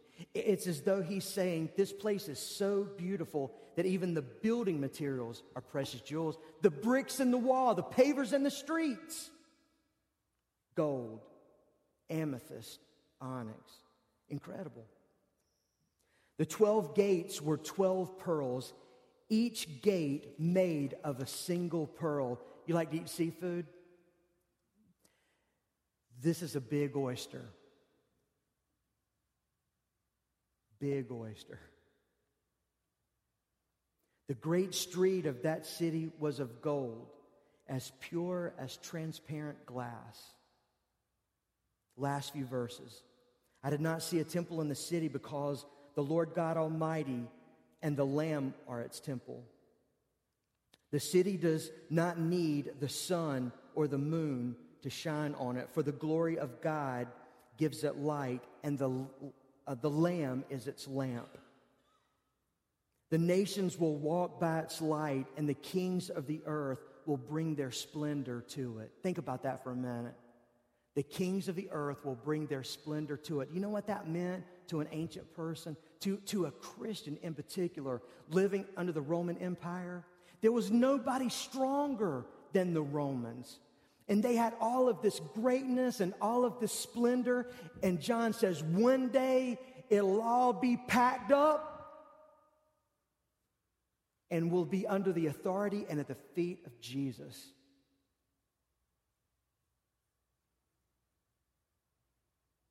It may look like they're in charge now. But a different day is coming. On no day will its gates ever be shut, for there will be no night there. Every city had a wall around it with gates. And they probably kept the gates closed most of the time, but for sure at night.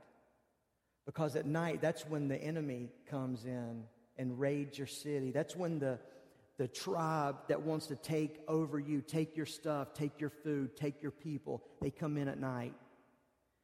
And, and, and John is saying this place has walls, but the doors never need to be shut. He- heaven's going to be like my, my Uncle Larry and and my Aunt Mellie's house when I was a kid growing up. They lived out in Union County. They never locked their doors when they left the house. They weren't worried about anybody going in there to take anything. Heaven's going to be like, you're going to be able to relax. He's saying there's not going to be enemies on the outside trying to come in and destroy us on the inside. You don't have to worry about those things. The glory and honor of the nations will be brought into it.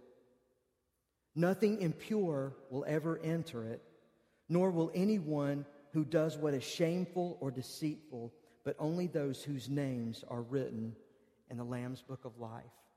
Wow. It's amazing, isn't it?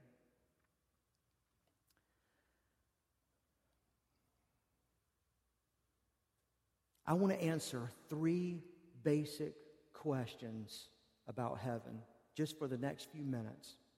So if you have your notes out, Just write these down. Here's question number one What is heaven? What is heaven?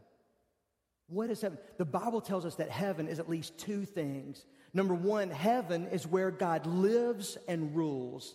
Heaven is where God lives and rules. Throughout the Bible, heaven is spoken of as the dwelling place of God or the house of God or the Father's house. And it's also called the throne of God. There in your notes, I have Psalm 103 19. It says, The Lord has established his throne in heaven, and his kingdom rules over all. Look at Psalm 123 1. It says, I lift up my eyes to you, to you who sits enthroned in heaven. So, what is heaven?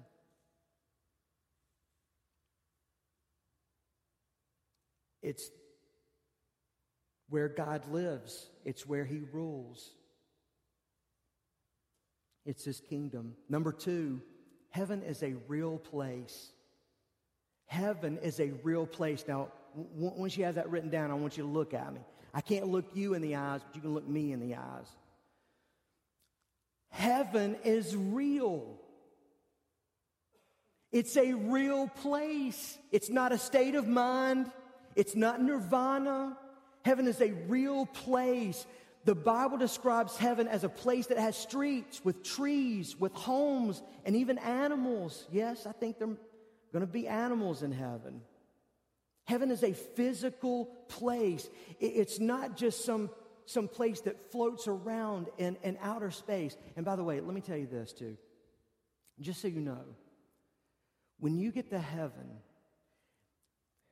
you're not going to be dressed in a white robe.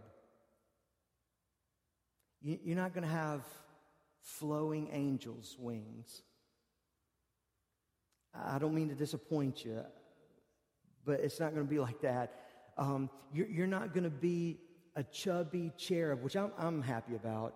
You, you're not going to be a chubby cherub that's floating around on a cloud playing a harp all day. And I'll be honest with you, that sounds more like hell to me than heaven. Who wants to go to a colorless, boring place? That is not the place described in the scriptures. When Jesus talked to his disciples about heaven, he said,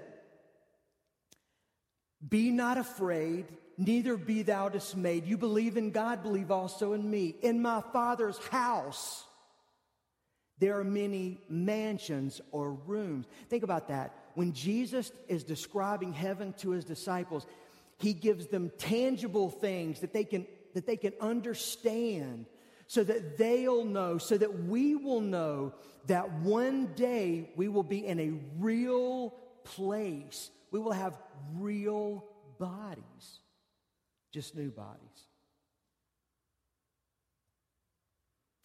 Here's question number two Where is heaven? Do you think you know? Where is heaven? Well, here's the deep and honest answer. Are you ready for it? I don't know. And no one else does for sure either. We just don't. We have we have maybe some directional signs like up and down but as far as GPS coordinates, don't have them.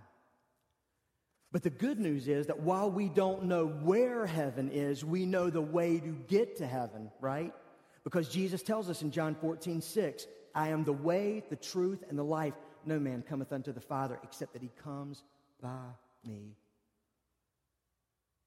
So we don't know where heaven is, but we know the way to heaven. And at the end of today's message, I'm going to be even more clear about the way to heaven. Okay, for just a few minutes, our remaining time together, I want to deal with question number three, which is what is heaven really like? What is heaven really like?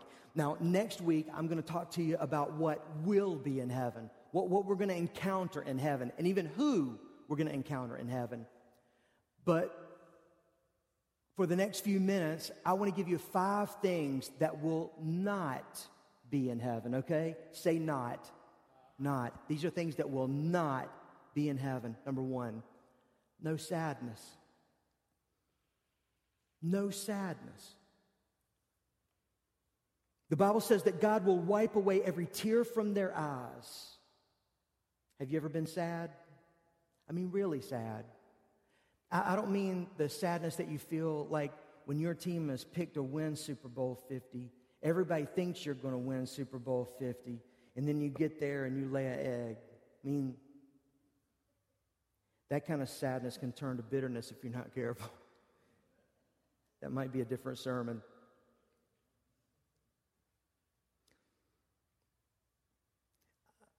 I mean, real sadness. You know, where, where you bury someone that you really love. Ever had your heart broken?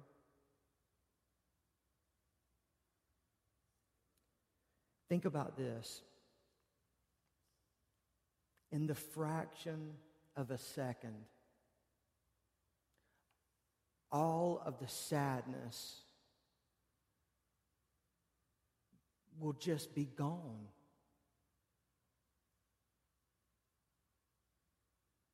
When Jesus brings an end to the age, ultimately, and there is a new heaven and a new earth, there will be no more sadness, at least for those who are in heaven. That means no more loneliness, no more grief, no more broken hearts, no more rejection, no more divorce, no more abuse, no more addictions, no more depression. There will be no tears in heaven because there will be no sadness. Number two, no sickness. No sickness in heaven. Again, the Bible says there will be no pain in heaven. That's going to be wiped out. There won't be any sickness.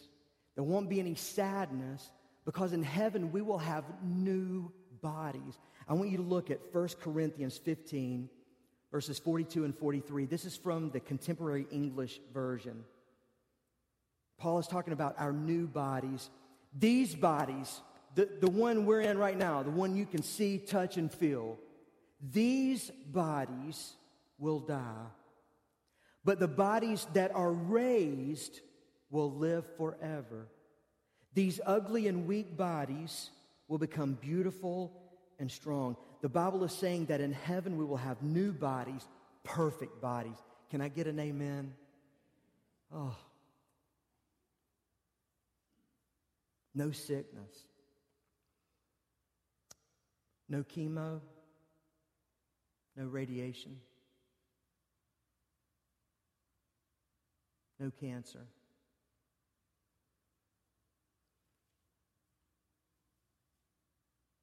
I've known my mother in law for 30 years. And, and for at least as known as, uh, or as long as I've known her, she has been on the strongest arthritis medicine that you can take. She's in her 80s now. All of her organs inside of her body are fused together. All of her fingers and toes have been broken and straightened with pins and metal rods. She wakes up in the morning in pain. She hurts all day.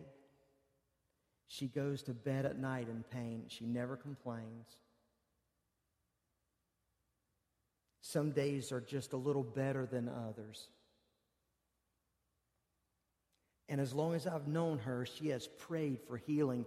And her faith background is such that she's thought through the years if I could just have more faith. Well, if she doesn't have enough faith to be healed, then none of us do. I'm telling you, I know her.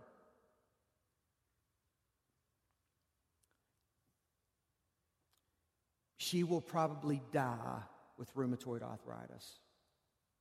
But that'll be the end of it. In heaven, she'll have a new body. Think about it. In heaven, there's not going to be any Tums, no Pepto Bismol. You're not going to have indigestion. No more diarrhea. No more runny noses. No sickness. Number three, no suffering. No suffering. Listen to what the Bible says in Revelation 7 16. Never again will they hunger, never again will they thirst. The sun will not beat down on them, nor any scorching heat, which is the way most people lived when this was written. There's a lot of suffering in the world today. You realize this, right? A lot of suffering in the world today. According to UNICEF, each day 22,000 children die due to complications from poverty. For example, 1.8 million children die each year from diarrhea because they don't have clean drinking water. Drinking water. 80% of all human beings living on earth make less than $10 a day. Two of three people live on less than $2 a day. One in three people live on less than a dollar a day.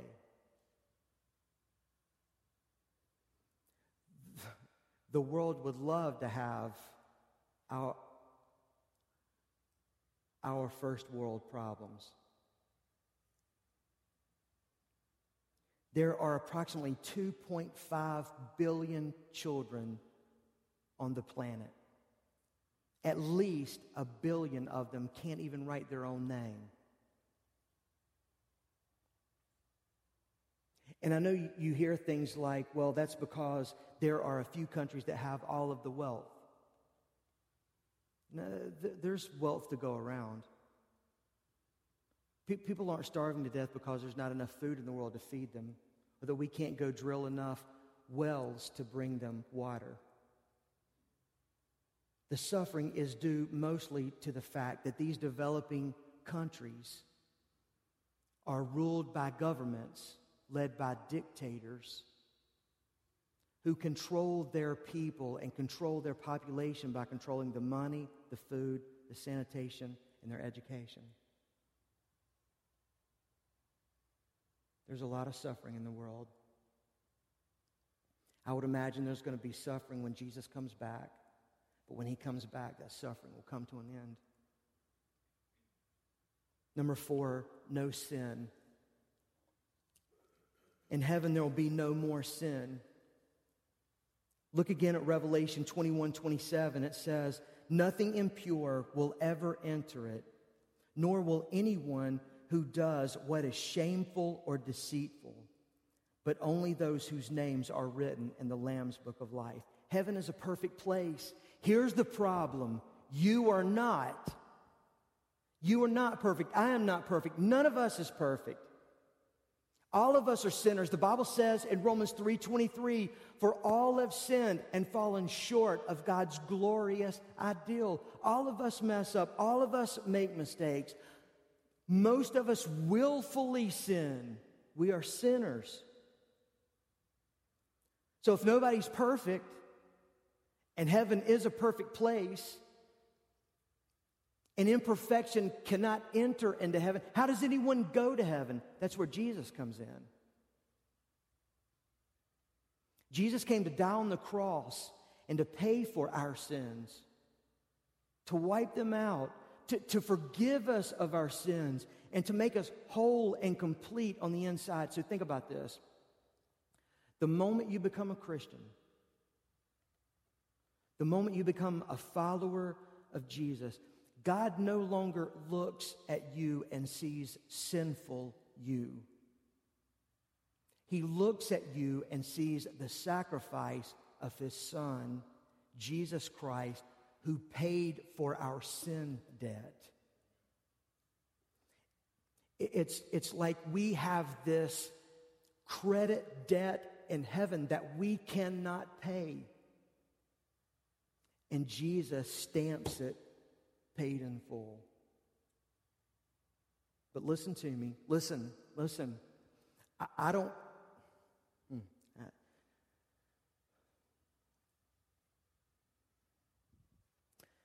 some, sometimes when I start preaching a little bit, I, I, I come across as harsh or sarcastic, and I'm not trying to be.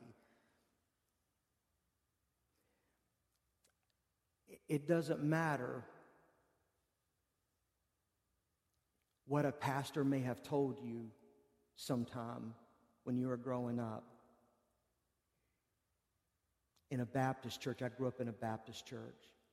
If you ask me what I am today, I'll tell you I'm a Baptist. It doesn't matter what your priest said.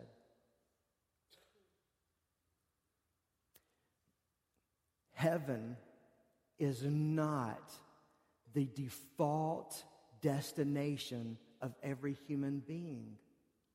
Heaven is not automatic.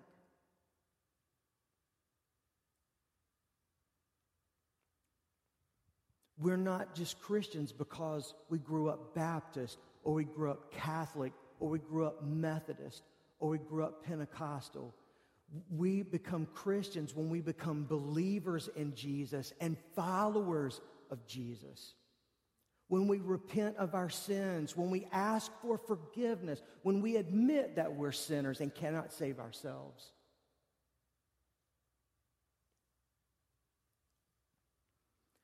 And unless you have confessed your sins to Jesus, not to me, not to me, I'm not your high priest. You don't have to confess anything to me or any other human being made of flesh and blood. The confession has to be made to Jesus. He's your high priest. And unless you've confessed your sins to Him, unless you've asked Him for forgiveness of your sins, you're still in your sin. And if you die in your sins, you are stuck with those sins for all of eternity, and you have to live with the consequences of those sins. And that sin can't enter heaven, and that means you can't either. But there's better news coming. Number five, there's no death in heaven.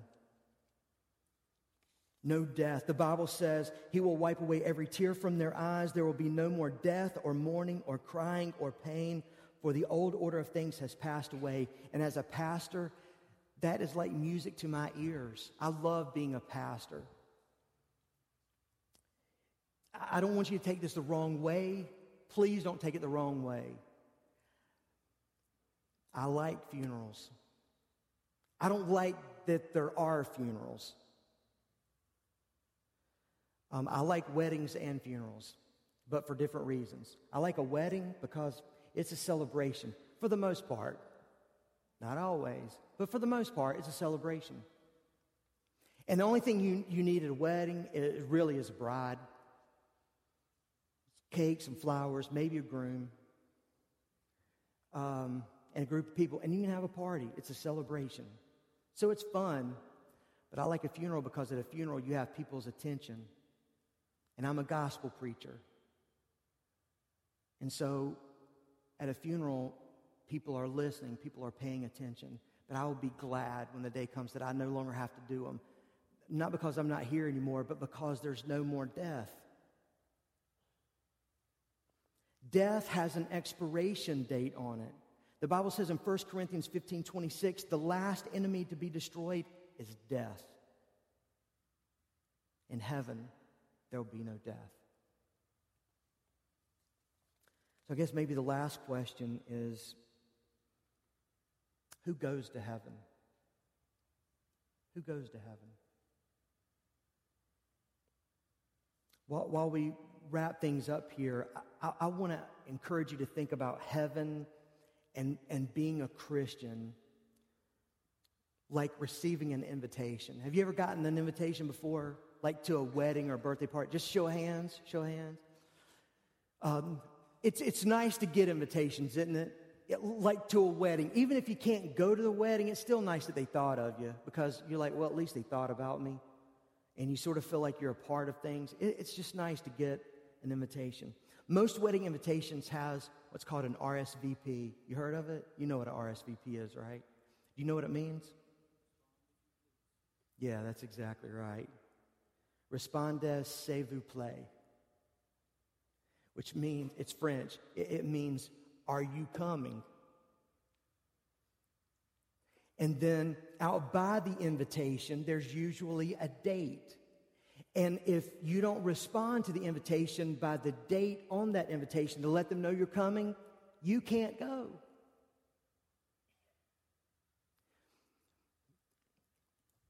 People who go to heaven, people who follow Jesus, are people who have the invitation. Now, when you get an invitation, there are three things that you need to know on it who's it from, who's it for, and what's it about. And to me, the best invitation for following Jesus and going to heaven is John 3:16. It answers all those questions. Who's it from? Who's it for? What's it about?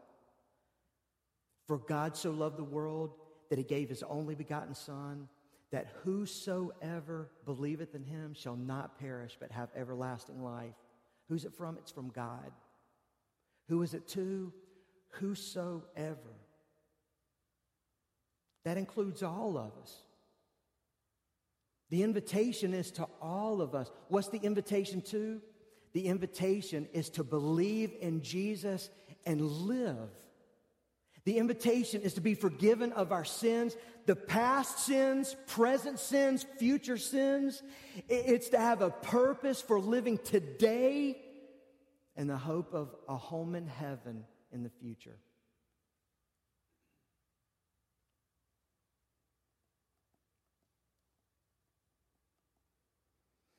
Have you RSVP'd?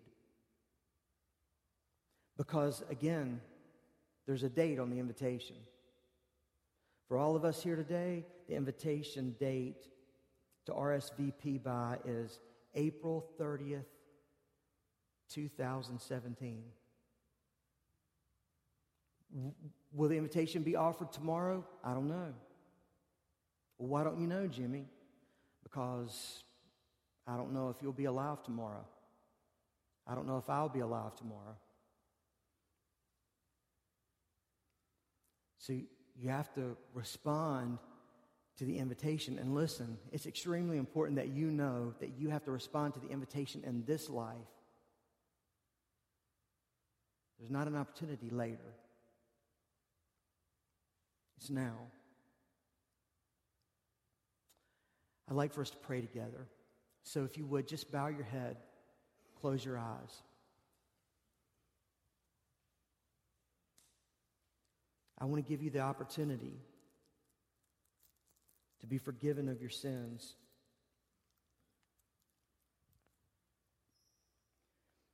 Jesus gave an invitation once. It's in Matthew's gospel. It's something like this Come unto me, all ye who are heavy burdened and weighted down full of worry and anxiety, full of shame and guilt. And Jesus says, I'll give you rest.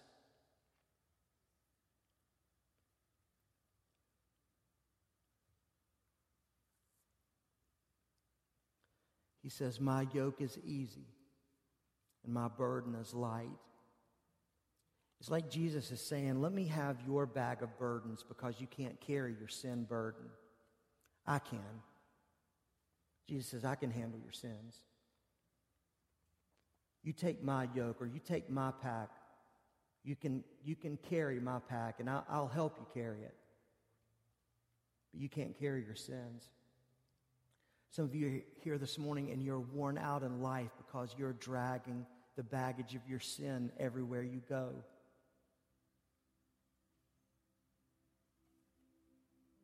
or you have a wheelbarrow load of sin because you've, you've never given them to Jesus.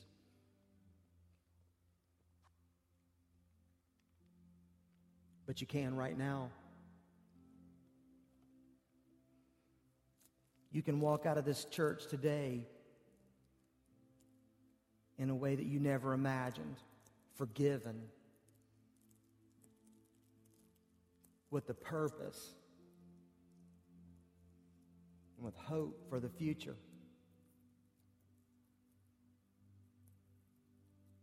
Jesus said, I'm the way, the truth, and the life. No man cometh unto the Father except that he comes by me. So, how do you go the way of Jesus? Just do a simple prayer. And I want to invite you to pray the prayer with me. And you don't have to say these words out loud, you can say them in your heart or in your mind. Our God is the God who searches hearts and minds.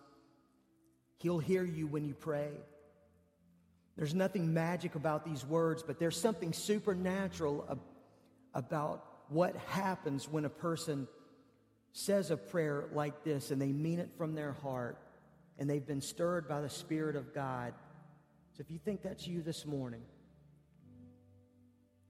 then pray with me now. Just say something like this God, today I am crossing the line from unbelief to belief.